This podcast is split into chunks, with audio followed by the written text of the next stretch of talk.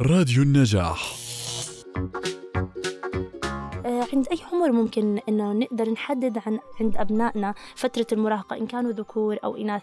ما هي الأعمار اللي ممكن الأهل يعرفوا بهذا تختلف تختلف باختلاف الفرد نفسه وباختلاف البيئة أعني البيئة الجغرافية والبيئة الأسرية المحيطة. ولكنها في المجمل هي ليست صورة واضحة أن من هذا السن تبدأ المراهقة. جميل. فهي تتداخل تداخل الليل بالنهار. نعم. الطفولة مع بدايات سن الرشد.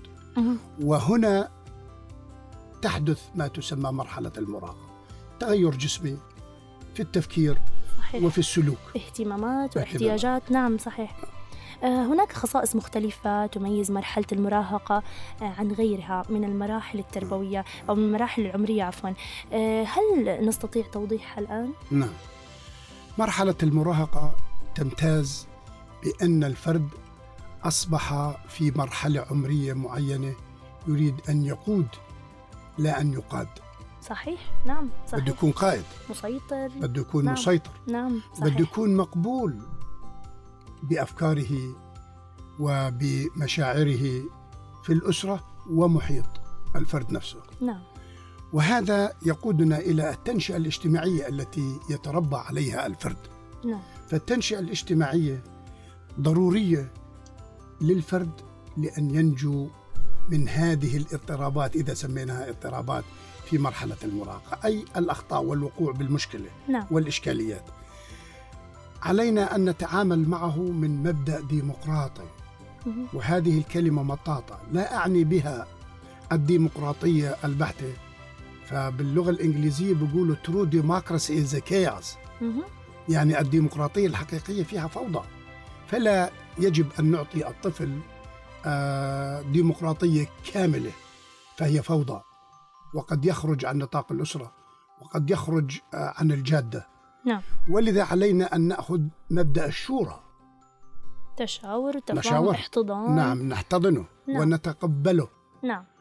ونتقبله على علاته في جسده وفكره ولكن علينا أن نوقفه عند حده عندما يخرج عن الجادة نعم. ليعرف أن هذا غير مناسب في المجتمع وهذا مناسب ومن هنا يتعلم الخلق والحوار والصح نعم والخطأ والحلال والحرام لأن له موازين مختلفة في الحلال والحرام. حقيقة إنه الطالب أو الشخص في هذه المرحلة سواء كان ذكر أم أنثى لديه شعور بالأهمية.